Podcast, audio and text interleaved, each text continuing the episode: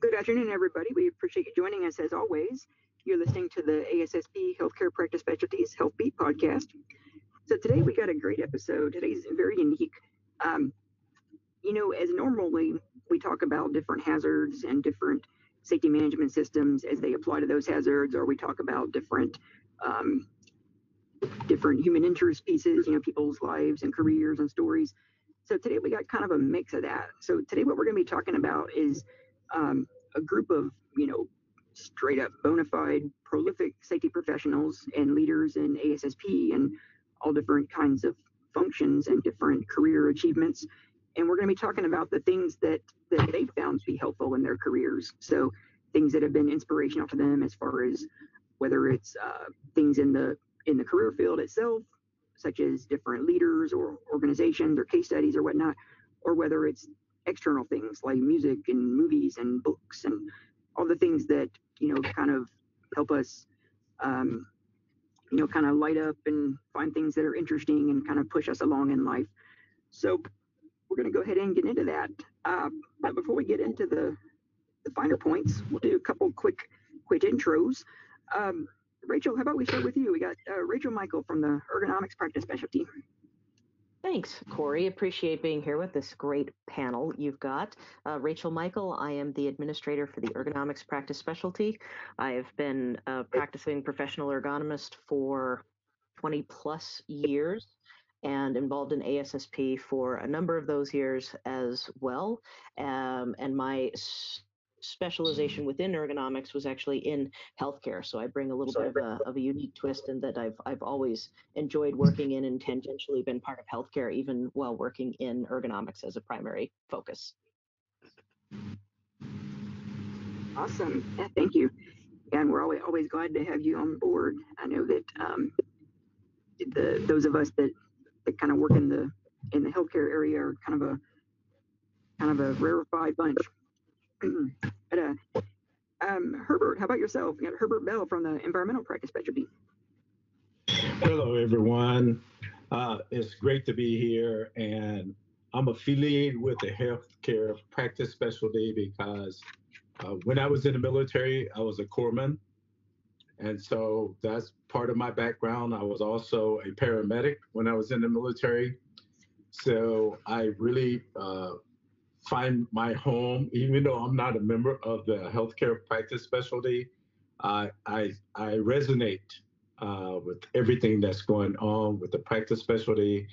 And I don't practice as much environmental as I did in the past, but I am a certified health and wellness coach, along with being a Tai Chi Qigong instructor. So I'm on the mindfulness side of things, trying to help my fellow humans to deal with the stresses of the COVID and along with just the regular things in life. That's awesome. Thank you. And we appreciate your service. I know we did a great webinar with y'all a little bit ago where you did some great knowledge about wellness. We appreciate that. All right. And how about Stephen Guillory with the Public Sector Practice Specialty? How are you doing? Hey, Corey, how are you today? In addition to the Public Sector Practice Specialty, I'll be representing Bryce on behalf of Crystal Hodge and Jeanette Jackson. Jeanette may be on later, but she's not on now, so I'll take that role. So right now, I am the current administrator for the practice specialty of public sector practice specialty, I apologize. And I am also on the executive board for BICE. The chair I hold is mentorship. So it's brand new to me to formally be in a mentorship role, but informally I've been doing it ever since I've been a safety professional, 16 years and counting. That's awesome. Yeah, that's cool because that's actually a lot of the stuff we're talking about today. So this is the kind of stuff we use to guide people. So that mentorship role is great. I'm glad to hear y'all are doing that. Right, awesome. And we got Bryce Griffler. He's over with Emerging Professionals and with management, and then he's also done a heck of a great work with the diversity, equity, and inclusion. How are you doing, Bryce? Great. Thanks so much for the invite to be here, Corey. Yeah, so my name is Bryce Griffler. My pronouns are he, him. I'm a describe myself as a thought leader in EHS, but also in the diversity, equity, and inclusion space. So I've been practicing EHS for 10 years, and before that, I was a practicing engineer. So have kind of certainly shifted away from engineering at this point. Don't practice the way I used to. I serve on the advisory committee for both the Emerging Professionals Common Interest Group and the Management Practice Specialty. Awesome. That's great. We're glad to have you all here. Definitely a star-studded panel today. All right. We'll go ahead and get right into it then. So like we said, we're going to be talking about inspiration and the things that kind of get us amped up to get out there and do a good job. So the reason I was thinking about this is because we have that conversation a lot, you know, about kind of what brings us here. And I know I've had this conversation with people a lot of times when we're talking about things like why we landed on our dissertation topic or whatnot. And, you know, that's one of the things I always talk about myself is that in the past, when I was in the military service, I used to read a lot of books about counterinsurgency, which date back, you know, to Lawrence of Arabia in World War I and World War II. There's the OSS, the Office of Strategic Services, and then of course in Vietnam era, and then all the way up to Afghanistan. The last 20 years, there's been a lot of work around that, and so it's always been very intriguing to me how that goes and how that serves to promote, you know, positive culture change. And then from there, of course, you know, on a lighter note, I always tend to look at things like I tend to always find myself watching movies about NASA and about space flight and all the progress they've made there. Recently, I had read the book Hidden Figures and watched and saw that movie, and that was just really intriguing to me. I'm really interested in that. And there's something about that where it kind of, when you see people that are that smart and doing, you know, that many good things, it really kind of makes you want to do better, you know. So I thought that'd be cool to hear from our panel as far as the type of things like that kind of get them amped up and things that have been helpful for them, and maybe they'll provide some opportunities and some examples of some things that our listeners might want to check out. Maybe it'll be helpful to them. So we're going to go ahead and get into that. Herbert, how about we start with you? What are some of your initial thoughts, whether it be things in the safety field or whether it be anything, any kind of art form? What are some of your initial thoughts on things that have been helpful to you? I think what was most helpful to me was being in an environment where we had a major accident.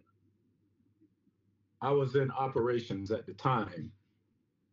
And then we had the OSHA visit. And from the OSHA visit, we had numerous fines. Management was tripping out, trying to figure out what they needed to do. Management also didn't quite correlate the importance of safety. They knew safety was okay, but they didn't know how important it was to have a champion in their corner. And for me, I got a chance to go to the National Safety Council and to go through their supervisory training program that was like first level.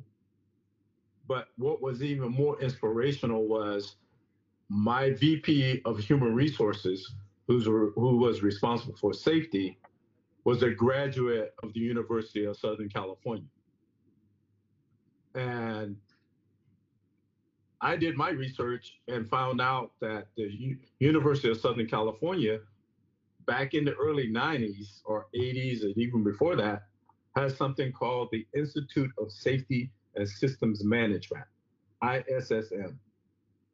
And they brought in the leading authorities around the world to train people how to train people on occupational safety and health management, but it also taught us on industrial hygiene. And you talked about inspiration. This is what inspired me. My boss was a certified industrial hygienist. His name was John Robinson. And he said, you're going to be a safety guy, but you're going to be an industrial hygienist too. I'm going to sign off on all of the reports, but you're going to learn how to do industrial hygiene too. And because I was corporate, I got an opportunity to travel to 3 of our Mexico sites, because I was responsible for those. I had 2 sites in California, 1 site in Washington State, and I also had 1 site in Parker, Colorado. So for someone who was new into environmental health and safety, I mean, that was a big deal. I mean, like, here I was, this rookie, OSHA visit, all this stuff, and guess what? I had this boss who was a CIH, who was very inspirational. And then when I went to ISSM, I got to study under Dr. Naheem Mishkati, who's the foremost authority when it comes to human factors for nuclear mishaps. I got to study under Rich Warner, who was also a certified industrial hygienist at the San Onofre nuclear facility. And then out of all of that, I got to become a consultant with a guy by the name of James Beretti of Beretti Inc., who gave me my first consulting job, who happened to be the president of Orange County chapter of ASSE back in the day. And he gave me my first consulting job where I learned how to write, develop and write programs, and also develop training modules for industry. So when it comes to like my background, I've had some very inspirational people that I look up to, and I am in contact with them to this day.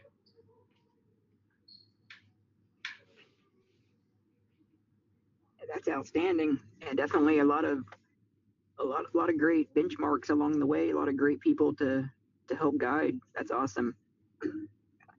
Cool. That's awesome. All right, Stephen, how about yourself? What are your initial thoughts?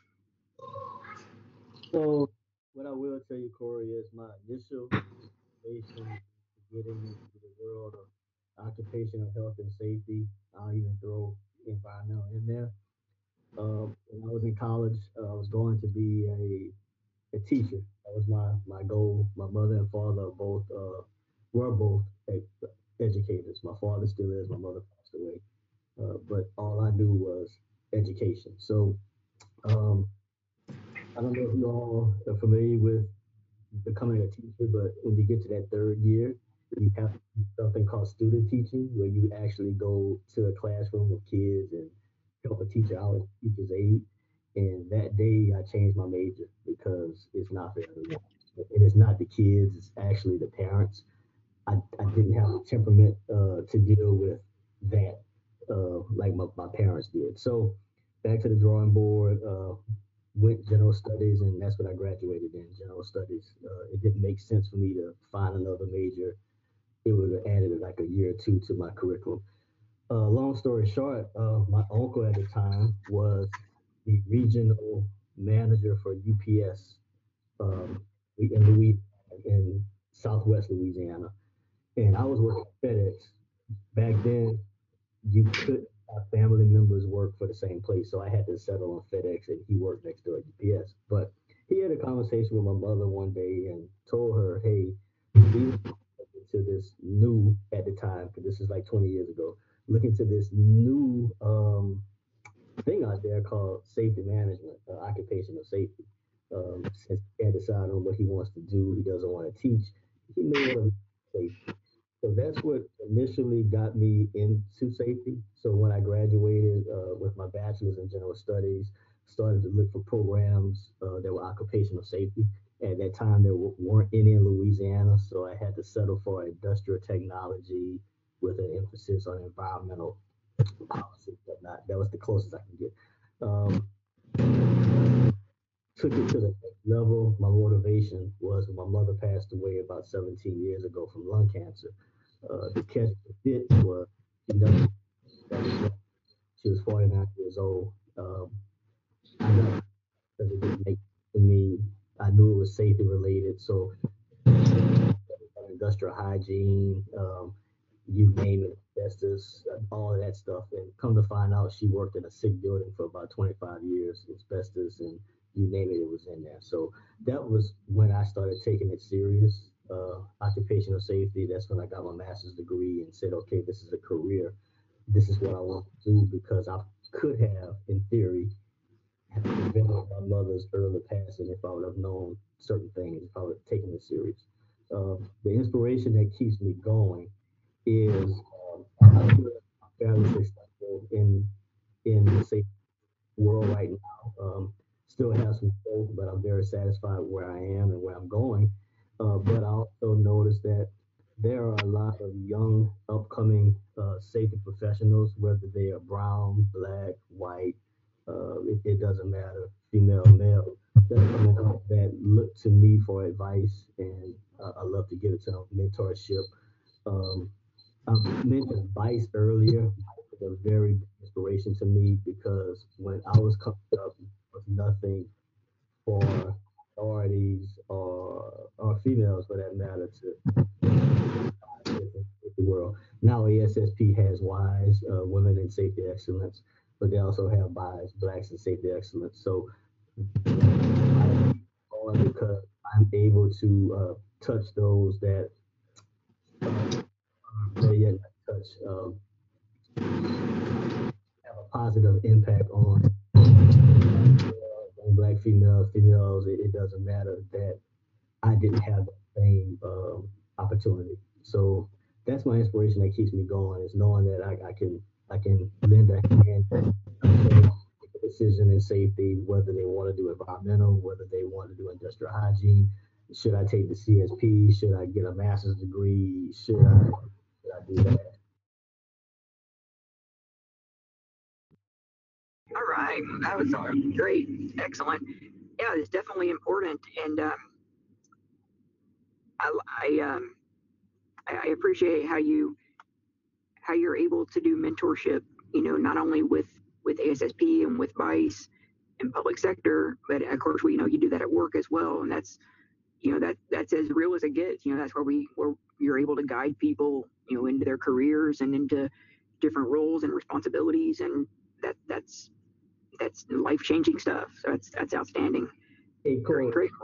I'm going to ad-lib a little bit. I don't know if you remember the conversation, but when you were just getting into the city, and I believe I was a safety supervisor at Public Works at Beechnut, and we had a good conversation about that and some moves that I wanted to see you make in order, you know, to improve yourself as a safety professional and to promote yourself.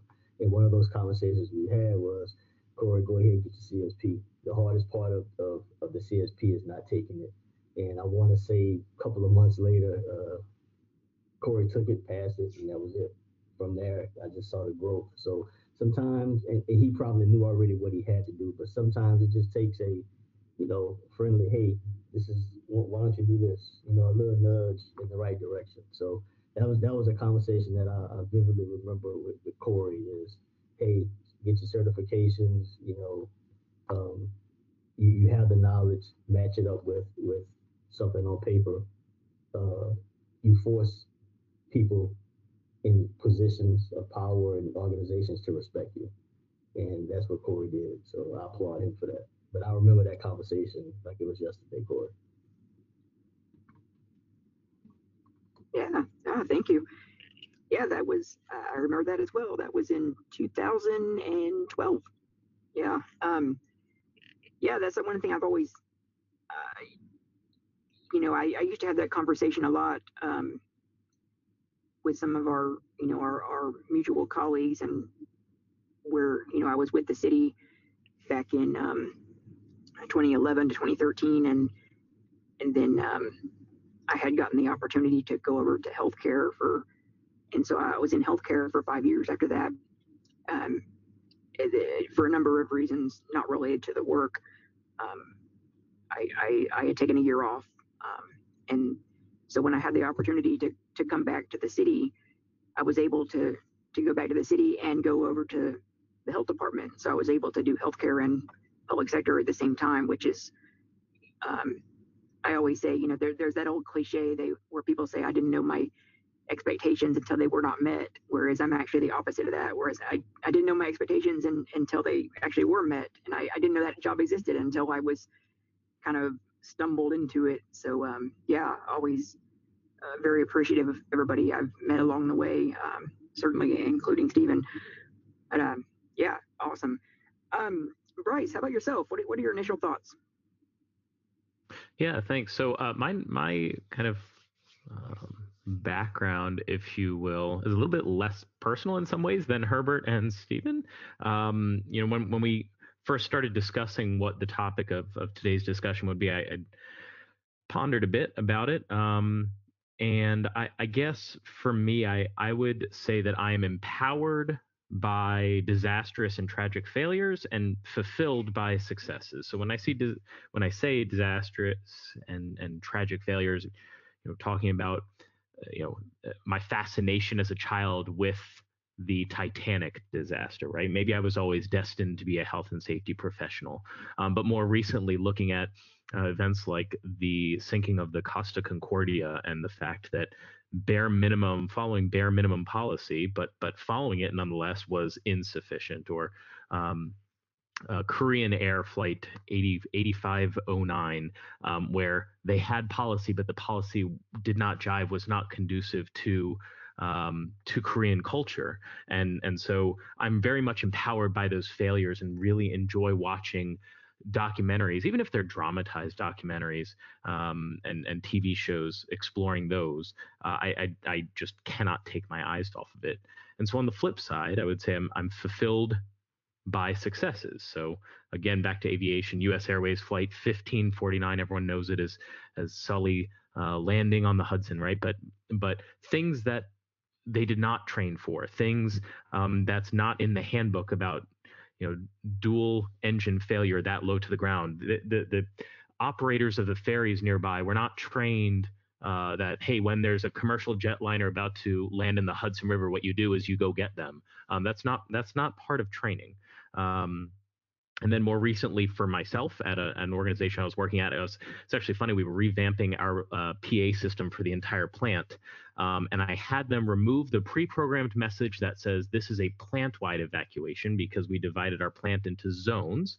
And I had them remove plant-wide evacuation because out of 40, 50 some buildings that we had within the plant, there would never, ever be a reason to evacuate the entire plant at once. It just, you know, you have a fire in one or multiple buildings, you don't evacuate the entire plant. And lo and behold, come COVID, and we had a policy for disinfecting buildings during secondary exposure cases and things like that, we did contact tracing and finally came to the conclusion as an emergency response team and as a business continuity planning team, we had to evacuate the entire plant. And I literally just weeks earlier had them remove that pre-programmed message.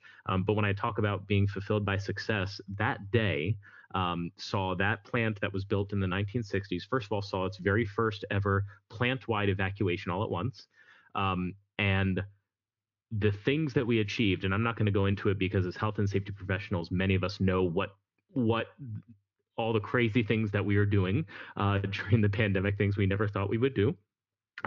But I'm very fulfilled by all the things that we didn't just seem to go so seamlessly because, again, we're not trained to handle this. And how are you going to facilitate an evacuation of the entire plant when our assembly points are not designed to handle those several thousand people, when they're not designed to handle social distancing, all those crazy things that we ended up doing, and you know, in the July heat, and then we're turning around distributing water bottles, and then we're clearing building by building and making announcements, and we have our radios, our Bluetooth headsets, and it just went very, very seamlessly. And I think, you know, bringing it closer to home, you know, Stephen shared about how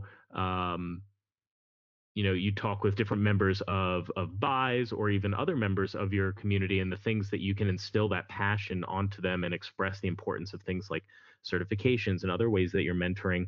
For me, I do that as an instructor on the weekends for the American Red Cross, and instilling my sense of urgency and passion for health and safety, and then getting a phone call 1, 2, 3 years later from somebody who I frankly don't remember, sharing with me how grateful they are for the way in which I taught them or what they learned from my class, because they were able to help someone or even save a life.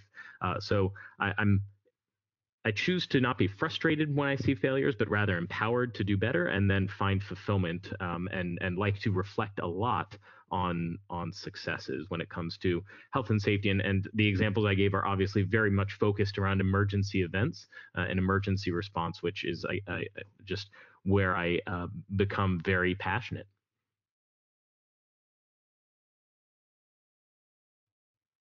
That's awesome. That's definitely awesome. You know, and I agree with you on that 100%.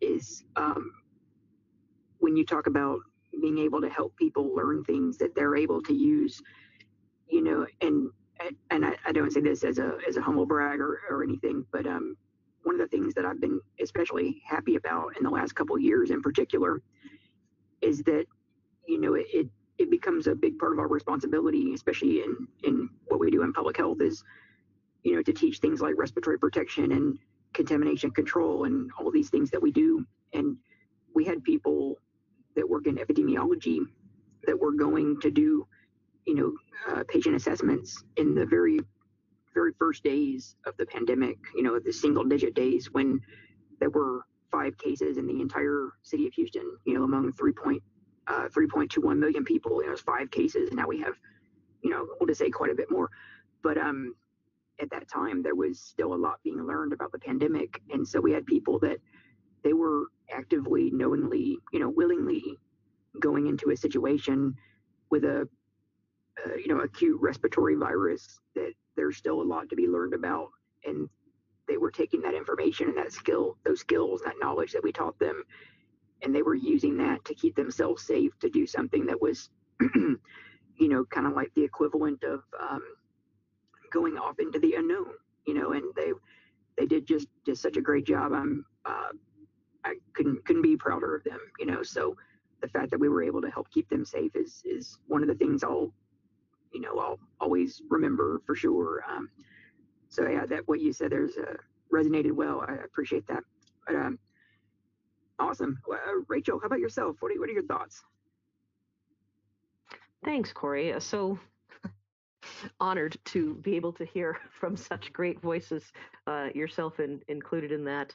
And Corey has a habit of always making us think, and maybe I thought too deep on this one, but I joke, and sometimes when I go to teach students, I joke that I got into engineering. I did a master's degree in engineering because I never wanted to talk to people. I was hoping that I would have a job where I was at a cubicle somewhere, never having to interact with people or do the most terrifying thing I could think of as a young student, which was sales, or trying to convince someone that they needed to take a certain course of action. And of course, now as a professional, you realize we are all in sales. We are always quote unquote selling our own expertise or our solutions or our ideas, or trying to get engagement with organizations, with employees, with companies to try to come to a common ground that we can work forward from in this profession. And despite that being a joke I have about not wanting to interact with people as a professional, one of the things that I think tremendously benefited and shaped my career and even the person I am now was the diversity of my education on the master's program in particular. So I'm thrilled to hear more from Bryce and Stephen on how we keep that up. This was in the late 90s, and I think taken for granted the fact that I had an opportunity to learn from instructors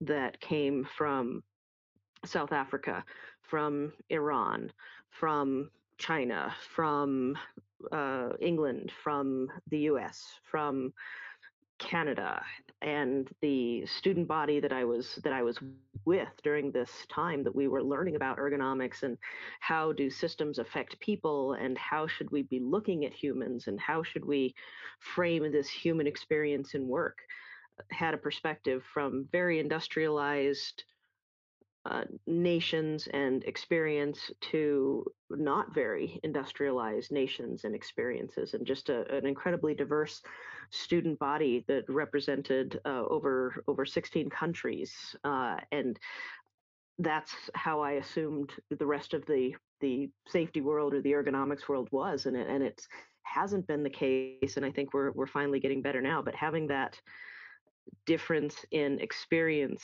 and opinion and upbringing and just that diversity that allowed me to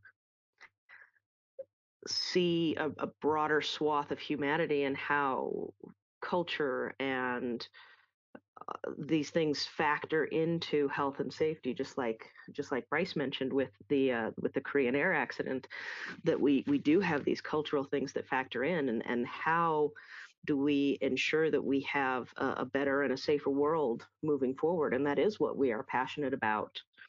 And passionate, I'll even say angry sometimes when I see things that we know we had a fix for. We already learned the lesson.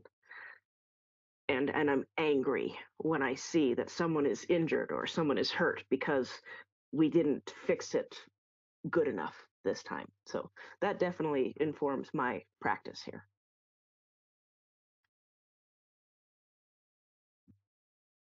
Yeah, outstanding. Yeah, again, I fully agree that resonates with me as well. You know, there's it's one of those things that it's a different precedent. You know, when you're looking at something that's hasn't been seen before, or it's something that's in development, or it's being worked on. But when it's something that there's already a precedent set for it, and there was, I don't like to say the word, but if there was some kind of neglect involved or oversight or whatnot, then it's a bummer. I totally agree, and that does get me, hits me a different way than it would otherwise. I totally agree. Great thoughts. I appreciate that. I totally agree. I totally agree with that too. And especially during the COVID, for most of us who have science backgrounds, then we know about viruses. It's just that some of the things that you see every day, it doesn't make sense. I mean, we know that viruses don't care about the human. But yet the people who walk around think that's, you know, it's all political. And that just befuddles me. Like, I mean, it's just, I imagine, I don't have the data on it, but I imagine that we probably had less flu during the first part of COVID because people were washing their hands, social distancing, they were using masks, and they were doing all these great things. And I don't have the data behind it, but I wish I did. I'm Herbert, I'm complete.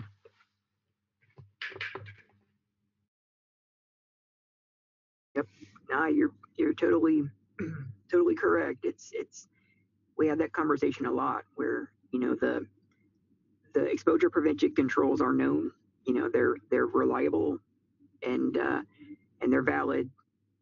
And so when there's a choice being made to actively bypass those controls, if there's not going to be exposures and cases and outbreaks, it's only by luck, you know. And luck is not the same thing as a change in risk. So yeah, definitely a lot to be said about that. But we'll put that on the books. We can talk about that more later for sure. I'm always open to that conversation. But before we get into the next question here, I wanted to introduce our Healthcare Practice Specialty Assistant Administrator, Marilee Sartain, was able to join us in the meantime. Marilee, if you want to kind of give us a quick intro, just about 30 seconds, you know, who you are, what you're doing, all that good stuff. And then if you want to just kind of get some initial thoughts on kind of what's inspired you along the way, you know, to to get into safety and to do it well. What are your thoughts? Thanks, Corey. I tell you, it's been a very interesting journey for me. And the first 10 years of my career really provided the baseline and inspiration to expand my knowledge base. You know, working at a chemical plant, I was able to see firsthand, you know, some of the issues, and tying with that, my science education degree was a great thing. And I, in those first 10 years, getting to move into the industrial hygiene department and actually do the chemical and physical monitoring, and being a part of the ergonomics team, the first global ergonomics team back then, was things that have carried with me for years. Moving into healthcare was another interesting sideline, as I initially started in healthcare in the education department. And back then, in, you know, early 2000s, I was able to actually help write the first respiratory protection program at the hospital I was working at, because the infection control manager learned of my skill set and said, "Hey, we really need your help." And looking back now, it's very interesting and rewarding to know that people that I trained to do fit testing actually are still doing it, and people that I fit tested actually came to work at the next healthcare facility that I just worked at, in a federally qualified community health center. And even now that I'm currently kind of doing some substitute teacher work right now, it's amazing to me how some teachers really understand properly how to prevent and control COVID, while others really do not understand what a primary control is and things like that. But definitely inspiring was being able to work at an OSHA star site in the first part of my career, because really being able to start off with, I would call it the gold standard, you know, recognizing how a functioning management commitment, employee involvement, enthusiasm, and really not even questioning doing things the safe way. It was an expectation, and that was really inspiring. And working down the hall from a professional engineer that was also a CSP, who went on to become our society's president, some of the best advice he gave me was to get involved with ASSP.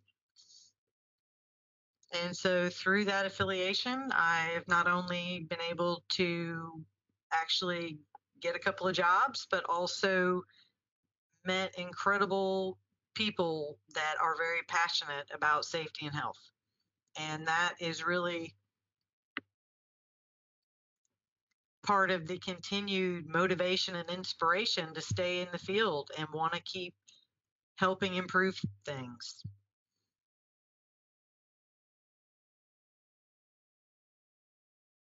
So that's a quick intro. So sorry I had to join a little late, but glad I was able to get in.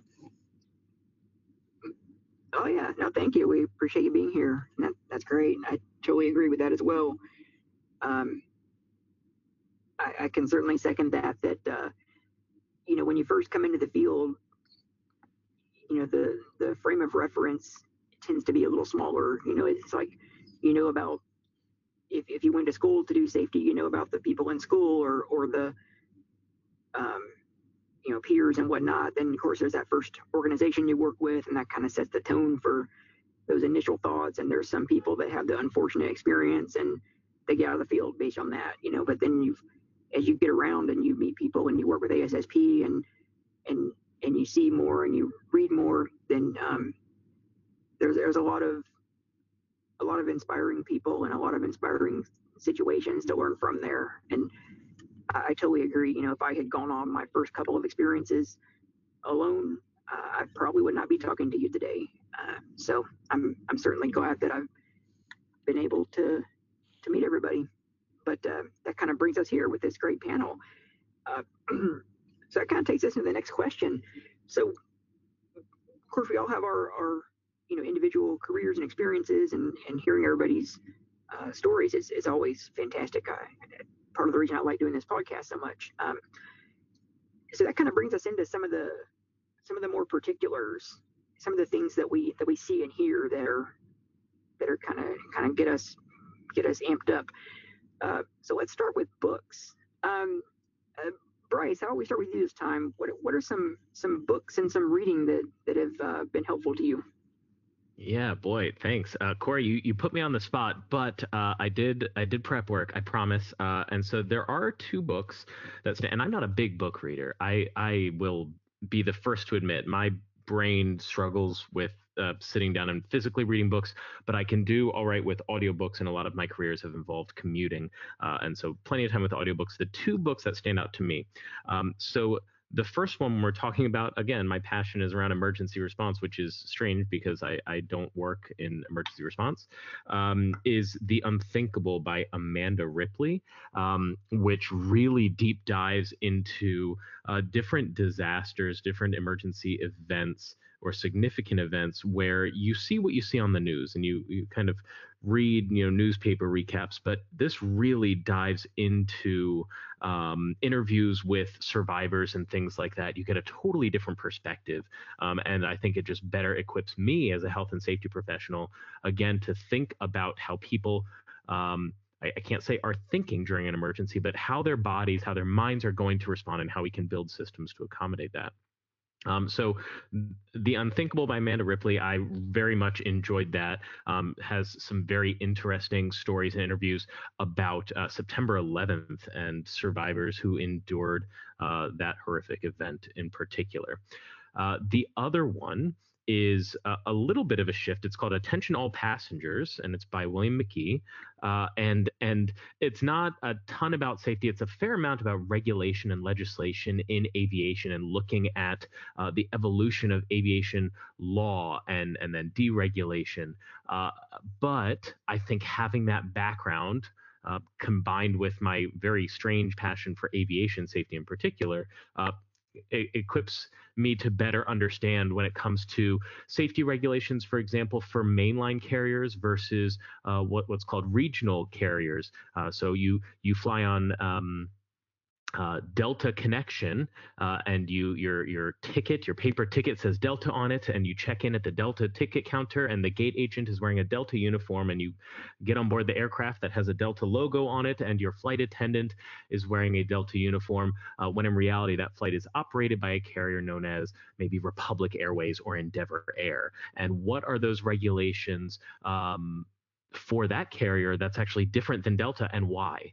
So I find all of that fascinating, and that's covered pretty extensively, as well as lots of other things inside the book Attention All Passengers. Those are my two.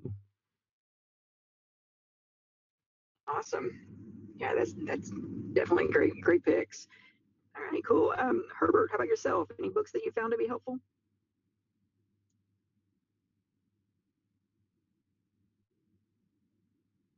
I guess for me, I use books more like reference.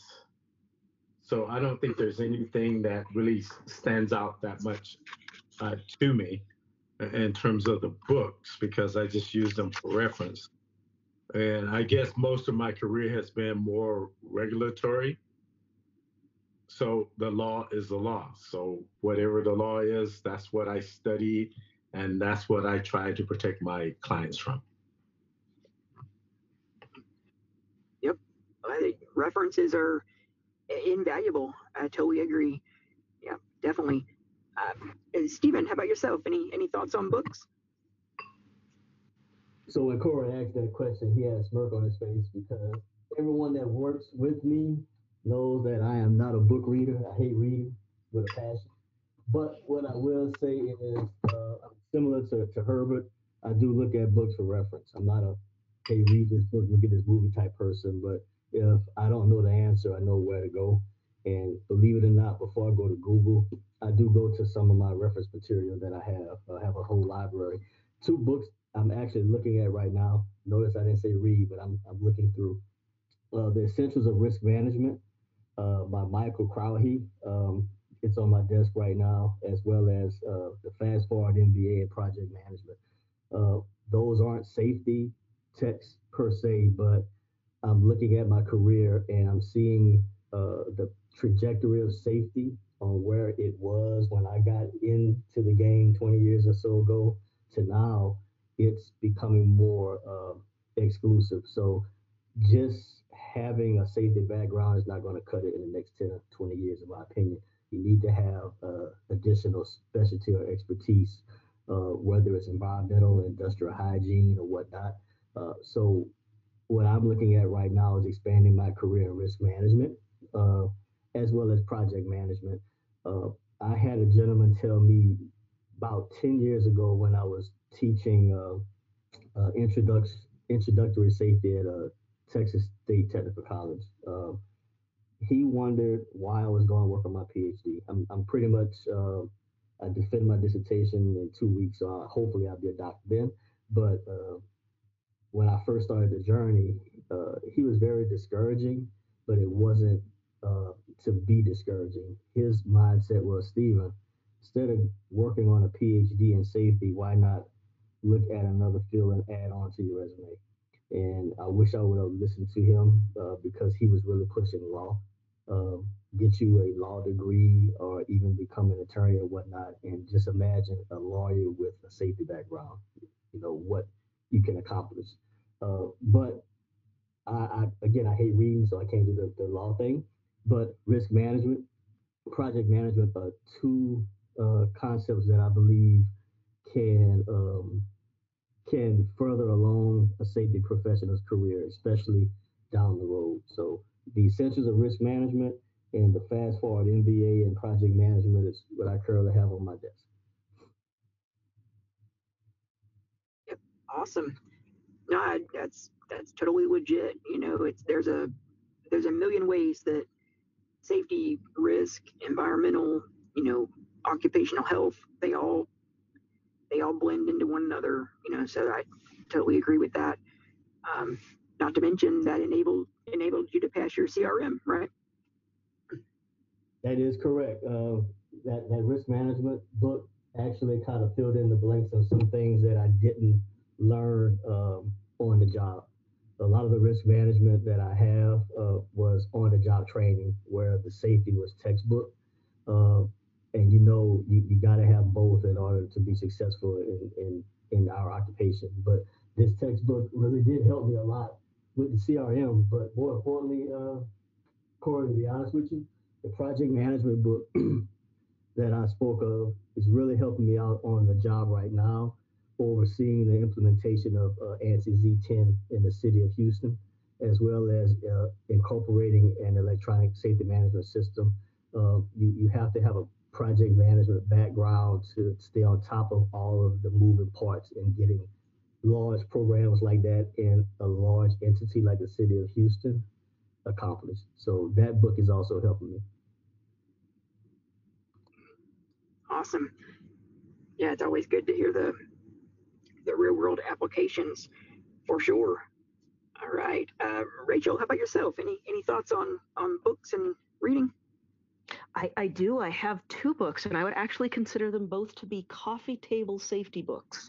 Not too dry, not too in-depth, and in fact, one is called 1% Safer, and it is really designed to be that coffee table book that could sit in the reception area of your organization, perused through by visitors, easy to put on a manager's desk or to have in the room when you're doing safety meetings.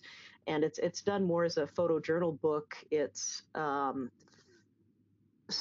separated into chapters, but each chapter is 500 words. It basically takes up a page to a page and a half.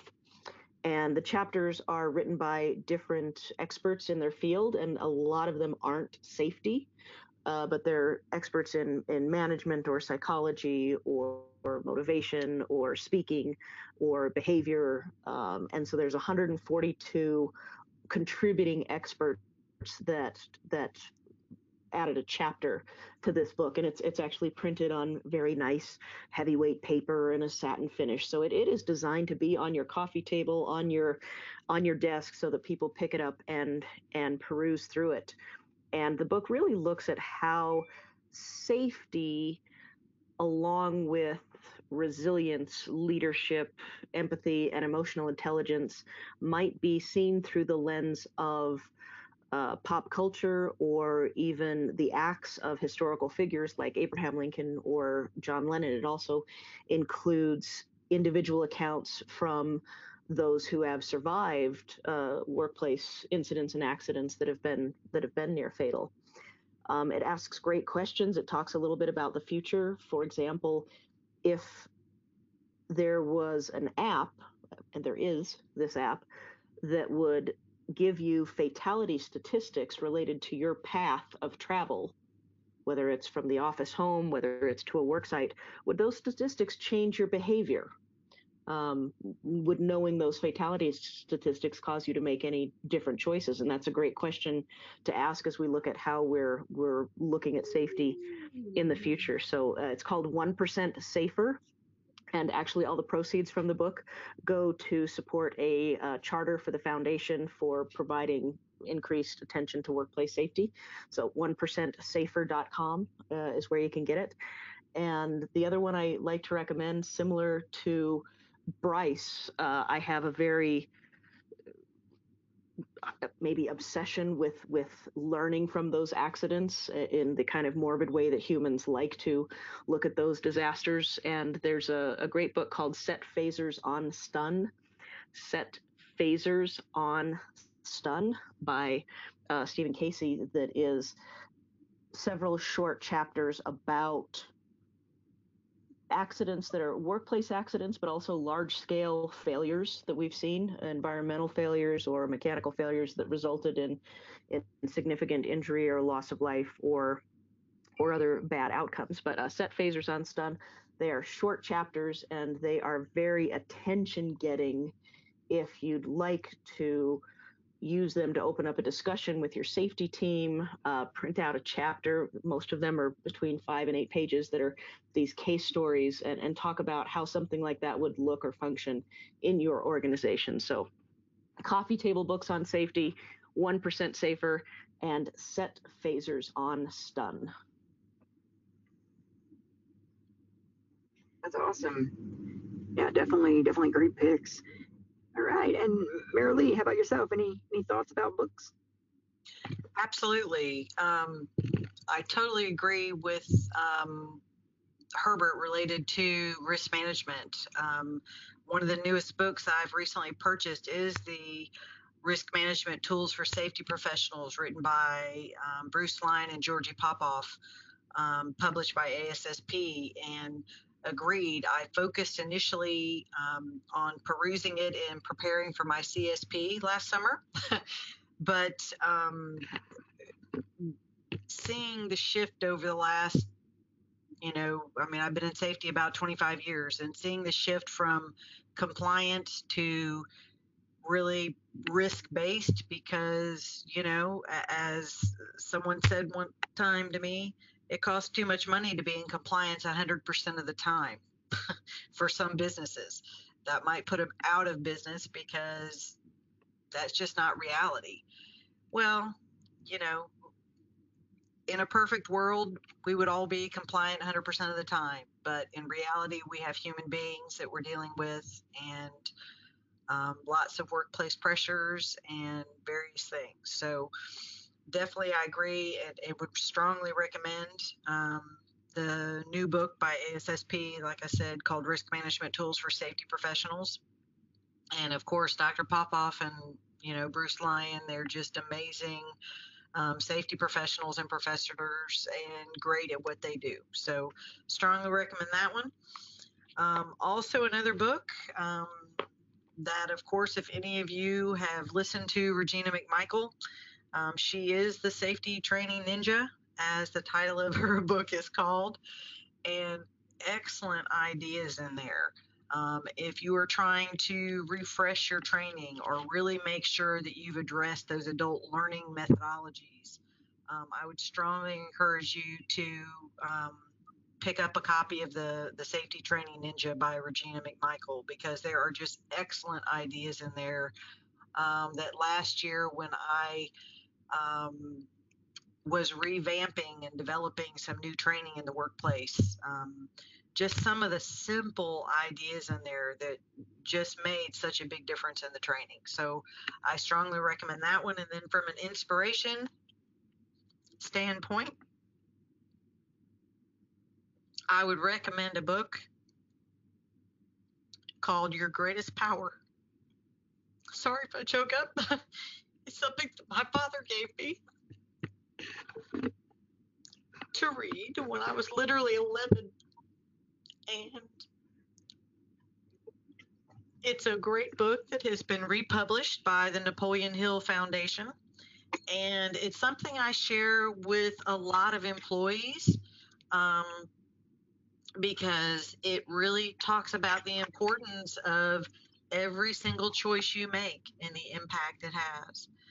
And in safety, that's what it's all about, right? Helping people make better choices so that they can reduce their risk to the hazard. And so that's a simple little quick read, excellent book just to inspire people to make better choices and recognize that you're in control of the reaction to whatever the hazard or to whatever that input is to you. So that's those are the three that I would suggest. Yep, that's outstanding. Yeah, definitely fantastic, and all great messages for sure. Yep. All right, well, that's great. We got a little just a little bit of time, so I'll tell you what we'll do is let's condense the last couple things into the last round. So we'll do the lightning bonus round. Herbert, we'll start with you this time. Is there anything else that you've found to be helpful and enlightening and inspirational, whether it be film, movies, television, music, anything else that you'd like to bring up that anybody might benefit from? I think for me, I'm a Trekkie fan. So to go where no man or woman has ever gone before, I think that's the way of the EHS professional and what we do. I think the other thing for me is binaural beats that deal with theta, gamma, delta, and alpha waves to influence our sleep, meditation, creativity, relaxation, and our sense of puzzle. I think those I think when people listen to really high frequency sounds, I think it causes disruption and not only in their mental stability, but I think when you listen to these binaural beats, which are on a lower frequency, I think it enhances your ability to be the best version of who you can be. And I'm Herbert, I'm complete. Awesome. Yeah, that's great. That's definitely a great thought there, to be the best version of you can be, for sure. All right. Rachel, let's go back to you this time. Any other mediums, any other art form that you'd like to bring up? Well, I don't know if it's a medium or an art form. I think you can see from just this panel how involved safety professionals are in their world and in their communities, and those of you that have heard me for a minute in ASSP, you've just never seen an organization with more service. From Corey and Herbert who serve their countries, to, I think it was Bryce who said he also volunteers with the Red Cross on the weekends. I know safety isn't the only place where I show up in my community as service, so I don't know if it speaks to pop culture or just our culture, but if you want to be amongst a great group of people, get involved with your ASSP chapters and with the national chapters. You just it touches so much more than occupational safety, and the people here touch so much more than just that. They're leaders in the community in all areas. I've never met a leader in ASSP that doesn't also volunteer their time, their expertise, their effort, their money for only this organization. They are absolutely involved in the communities and making everything a better place for us all.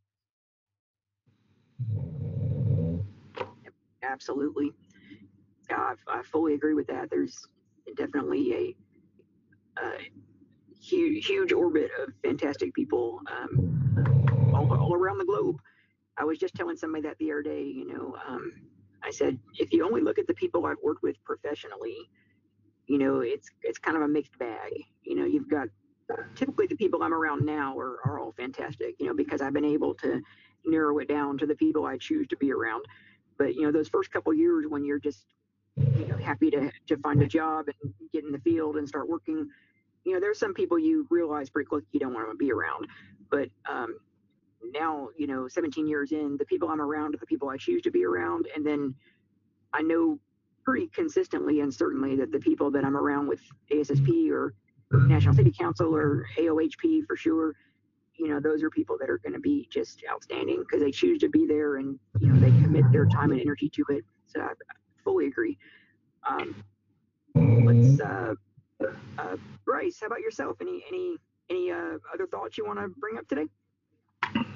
Yeah, no, nothing additional. I certainly echo the sentiments of the other folks who are on this call. But we choose to surround ourselves with those who will make us better, and I think that's why we are here, all strong health and safety professionals, is because we recognize we continue to learn and grow from one another, and ASSP is of course a great place to do that. Nice. Yep, absolutely. All right, Mary Lee, how about yourself? Any last thoughts today? Sure. Agreeing with what everybody said, we all, I am sure, do more than just what we've talked about today. I am involved with a COAD, a community organization active in disaster here in my community called BRACE, the Be Ready Alliance Coordinating for Emergencies. And what they do during times of disaster, during the oil spill, that gave me, great experience with coordinating volunteers and really interacting with public safety and emergency management on the county level. And I wouldn't trade a minute of that because there was so much I learned and so many brave, strong, experienced professionals that I learned from. It was really wonderful. And I would be remiss, Corey, if I didn't say that all the work you do, you are such an energizer buddy.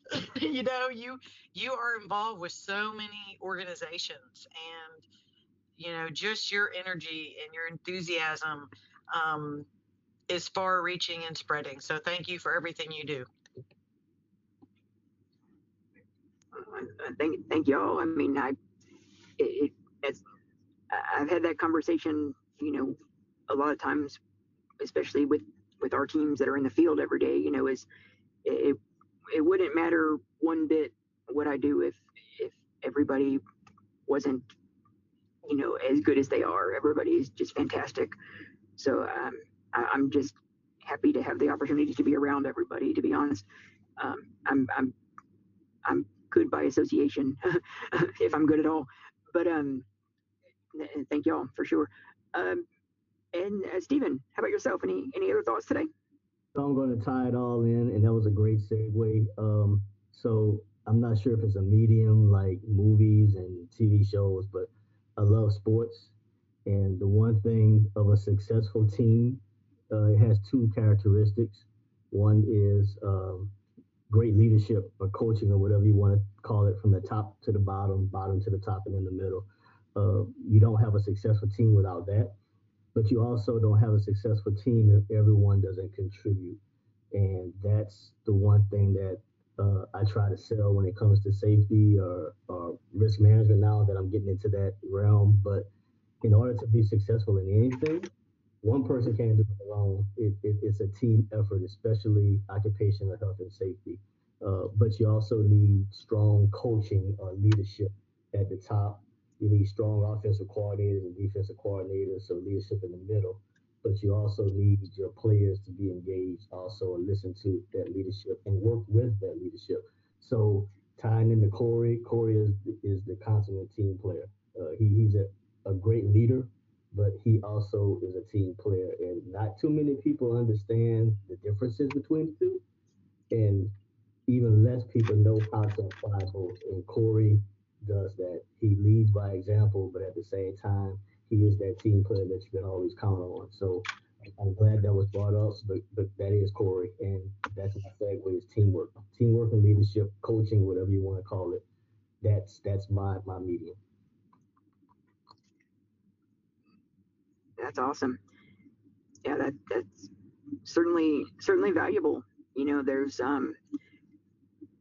that's a conversation, you know, I once had with my dad when I was young. You know, my dad works in oil and gas. He's a mathematician, and he used to always tell me that when they would hire specifically chemical engineers to work in the refineries and whatnot, he would say, you know, there's typically and I think this even came up a little bit earlier on some of the discussions, you know, there's people that enjoy being typically more introverted, you know, doing things like STEM, like math and science, and working on things, solving problems.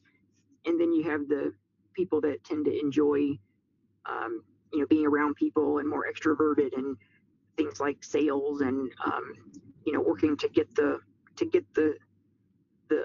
solutions out to the people, you know, to make the world better. And each of them is equally valuable, you know. And so part of the challenge is being able to help guide people into the role that they'll enjoy the most and they'll be the most successful in, you know. And so to your point, Stephen, you know, that's a skill set in itself, you know, being able to look at people and work with them and help them along the way. And I think it's hugely important, you know, especially with everybody being ASSP volunteer leaders, you know, is that none of us are getting paid to be here. You know, y'all are here on your own accord. You're here because you want to be, and you're here to help other people, whether it be not only team members and people that are safety professionals in their careers, but also the people that we're serving, you know, whether it's our organization or the greater public, both of which, you know, make no mistake, affect each other, especially with things like this pandemic that's been going on 2 years. So all outstanding.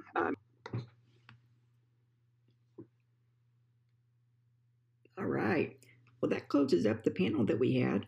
Unfortunately, we had a little bit of a audio disruption at the end, so I'm kind of overdubbing the last few minutes there. But one of the things that we wanted to put out is that if you haven't seen it, our Anchor page has all of our podcasts on it. So we're at anchor.fm/ASSP-HCPS-HealthBeat. And we have 31 episodes up now with all kinds of great speakers, great topics, and great information. So we hope you can check that out. Also, we got some webinars coming up. So we're going to have some webinars coming up about empathy. That's going to be coming up. And then we'll also have diversity, equity, and inclusion, which is going to be from Bryce Griffler, who you've heard from today on this podcast. And he was on the ASSP DEI Task Force. So he's got some great information about that. And then we'll also be talking about some other topics later in the spring. So definitely check us out on the ASSP communities, and please check us out on LinkedIn and on Twitter. But with all that being said, if you'd like to get in touch, please do. We hope to hear from you real soon, and we hope to catch you on the next podcast and webinar. Everybody have a great day.